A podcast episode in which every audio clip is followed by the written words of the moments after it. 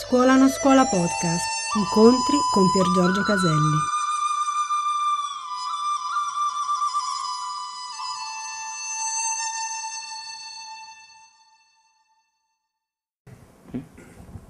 Qui siamo in un punto in cui il sublime maestro raggiunge l'ultima delle illuminazioni, no? il nirvana, anche ne parleremo in questi incontri, è una cosa meravigliosa.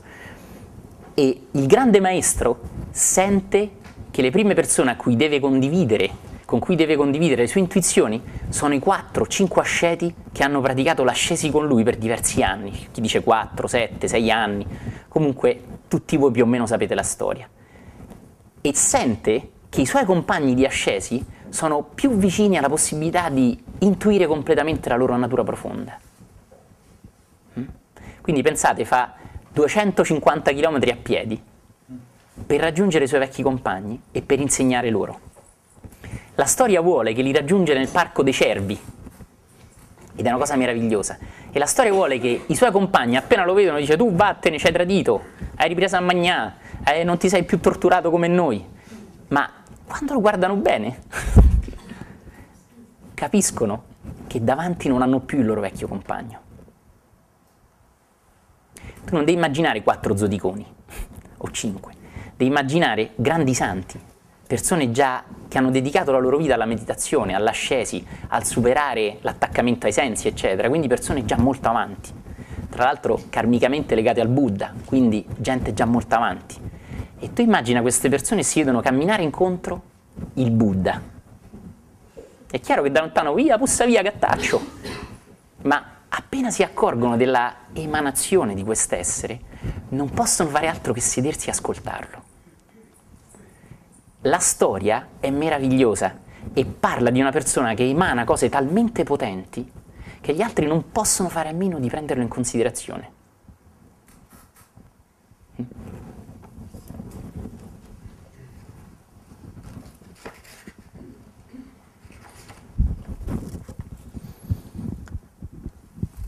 Uno di questi monaci si, si chiamava Sagi ed è quello che racconta?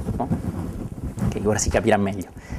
Assagi praticava la via della mortificazione nel parco dei cervi, come da anni e come per anni in passato insieme al Buddha, che non era ancora il Buddha, era Siddhartha, ma ora è tornato ed è il Buddha. Mm? Un giorno, terminata la meditazione seduta, notò un monaco che di lontano veniva verso di lui. Quando fu più vicino, si avvide che non si trattava di altri che di Siddhartha e avvertì in fretta gli amici.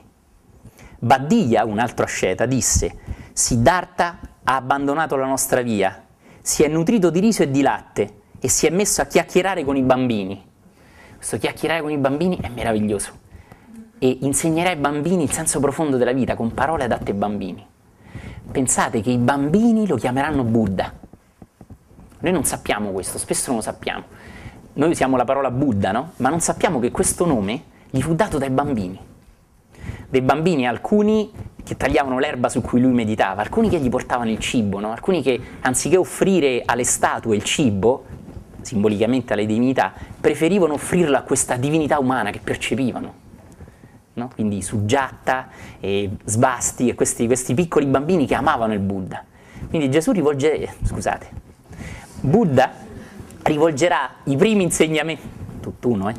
Buddha inse- i, rivolgerà i primi insegnamenti ai bambini con parole meravigliose e i bambini dissero, maestro, ti possiamo chiamare Buddha? E Buddha sorridendo disse, perché no?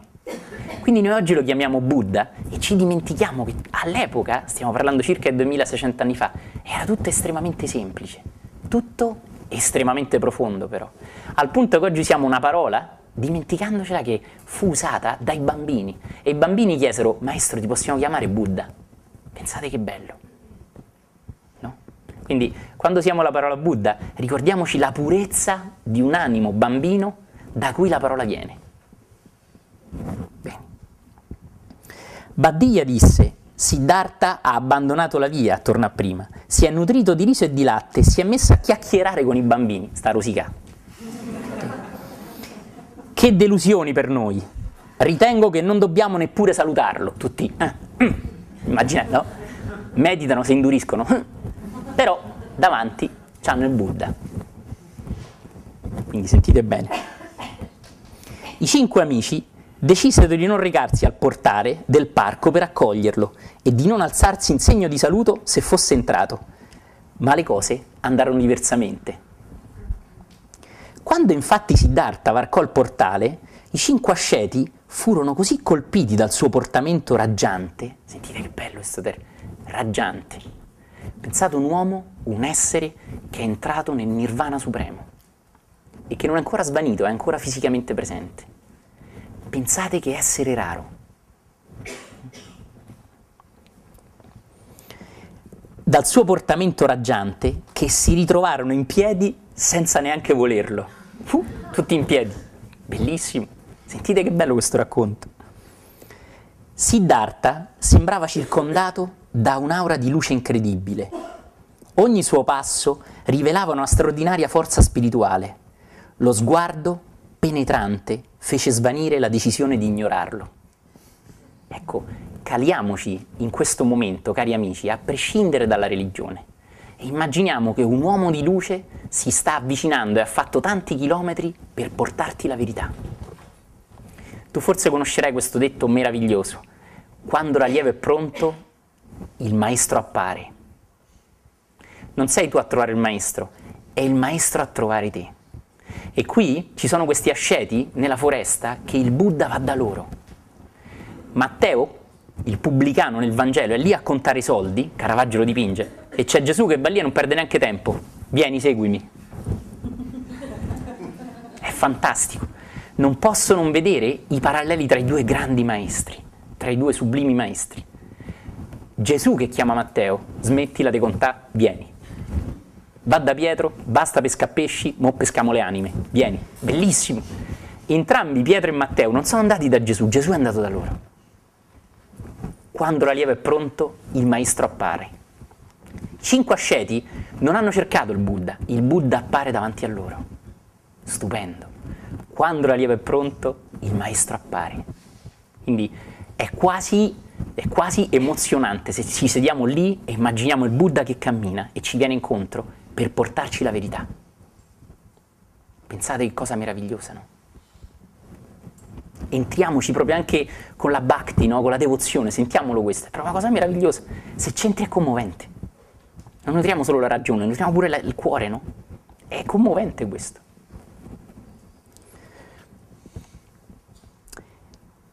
Lo sguardo penetrante fece svanire la decisione di ignorarlo.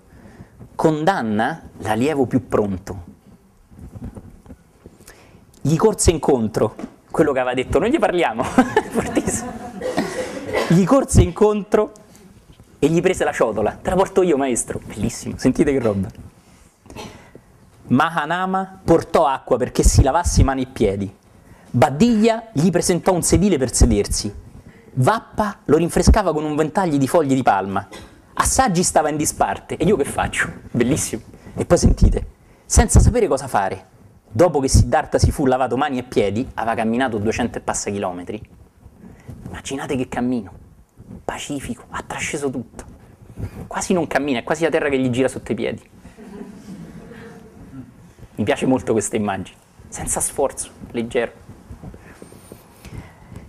Capì quello che non aveva fatto niente, stava aspettando di fare qualcosa, sentite, immaginatelo anche come bambini, no? Capì che forse potrebbe offrirgli una ciotola d'acqua fresca, gli stessi che due minuti prima non so filamo, stavano a fare gara a chi faceva di più. E Siddhartha, Buddha, attenzione, non l'aveva chiesto. Pensate che potere che emanava dal sublime. Bellissimo. Poi i cinque amici sedettero in cerchio attorno a Siddhartha che li guardò con tenerezza e disse, fratelli, ho realizzato la via suprema. Bellissimo. Vi rendete conto che non è un ciarlatano, non è un buffone. Scusate, oggi un po' si è pieni di questi pseudo maestri è un vero maestro e si siede e dice semplicemente, fratelli, ho realizzato la via suprema. Pensate che potenza in quel momento. Un Buddha che non afferma la sua realizzazione per ego, per essere notato, per dirti guarda, so Buddha e te sei ancora una sceta. Un Buddha che afferma la sua suprema realizzazione solo per insegnarti a aprire una breccia nel tuo cuore affinché possa trasmettersi la fiamma più pura. Capite la differenza? Non c'è fanatismo, non c'è vanagloria, non c'è pubblicità, c'è semplicemente ho realizzato la via suprema, ascoltami. Bellissimo. Ascoltando queste parole, cari amici, se le ascolti con cuore aperto, con mente silenziosa, sei anche tu un po' seduto lì. Assagi, quello che gli ha portato l'acqua e ha detto alla fine ha trovato pure qualcosa da fare, era metà fiducioso e metà scettico. Metà e metà. Ok, usiamo il linguaggio che abbiamo visto prima. La sua natura inferiore ancora, aveva più presa su di lui che sugli altri. Era ancora, mm, vabbè, che vuoi che sia la via suprema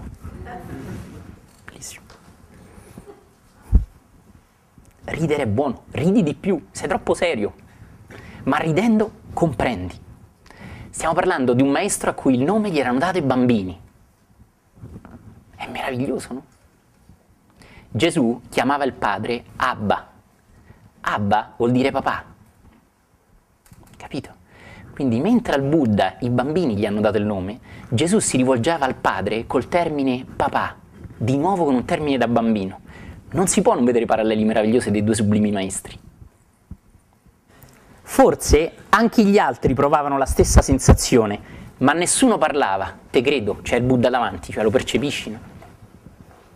Poi condanna sbottò. Gautama, tu hai deviato dalla via, hai mangiato riso, hai bevuto latte e ti sei accompagnato a dei bambini. E così avresti trovato il sentiero che conduce alla liberazione? Dì la verità. Ti sei solo fatta una magnata. Bellissimo. Siddhartha lo guardò negli occhi in silenzio. È una frasetta, ma immaginala. Io anche immagino Gesù e Ponzio Pilato, no? Quando Ponzio Pilato fa Gesù, e quale sarebbe questa verità? E Ponzio Pilato lo guarda in silenzio. Dov'è il bagno? Ha davanti il Christos. No. Gesù nel Vangelo non dice niente, lo guarda solo negli occhi. Nel Vangelo non c'è scritto altro, tuttavia io spesso immagino quegli sguardi. No. Così il Buddha guarda in silenzio il suo compagno di ricerca interiore. Lo guarda in silenzio, ma pensate nel silenzio che cosa gli trasmette. Un uomo completamente puro che non ha niente da nascondere, che è la realizzazione stessa incarnata. Un uomo che, come dirà con le sue stesse parole, sentite che paroline, ha realizzato tutto quello che si può realizzare. Che tempo fa? Che ha fatto la Lazio? Ah, ha realizzato tutto quello che c'è? Va bene, fantastico. E è in silenzio davanti che ti guarda. Immaginate questo scambio non verbale, potentissimo, no?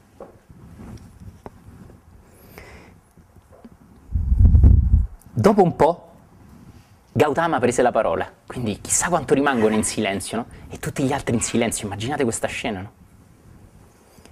Amico mio, sentite le parole che belle, la gentilezza è una delle qualità del Buddha. Gli dice gentilezza, amorevolezza.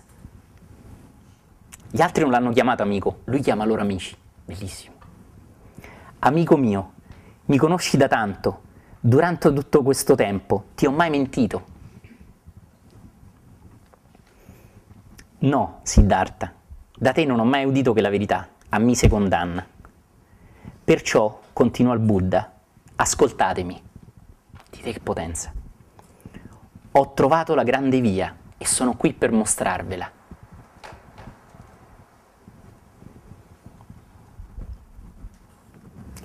Sarete i primi a udire il messaggio.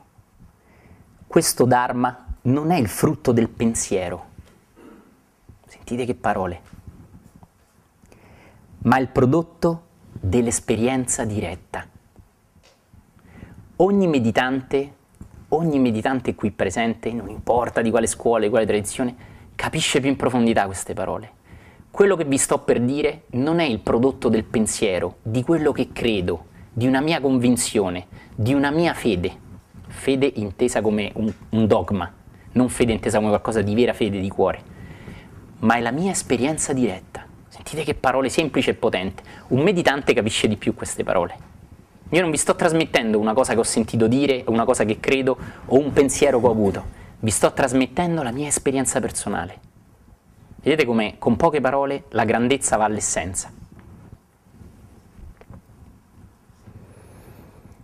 La sua voce era pervasa da una tale autorità, bellissimo, che i cinque amici giunsero le mani e lo guardarono in silenzio. Pensate.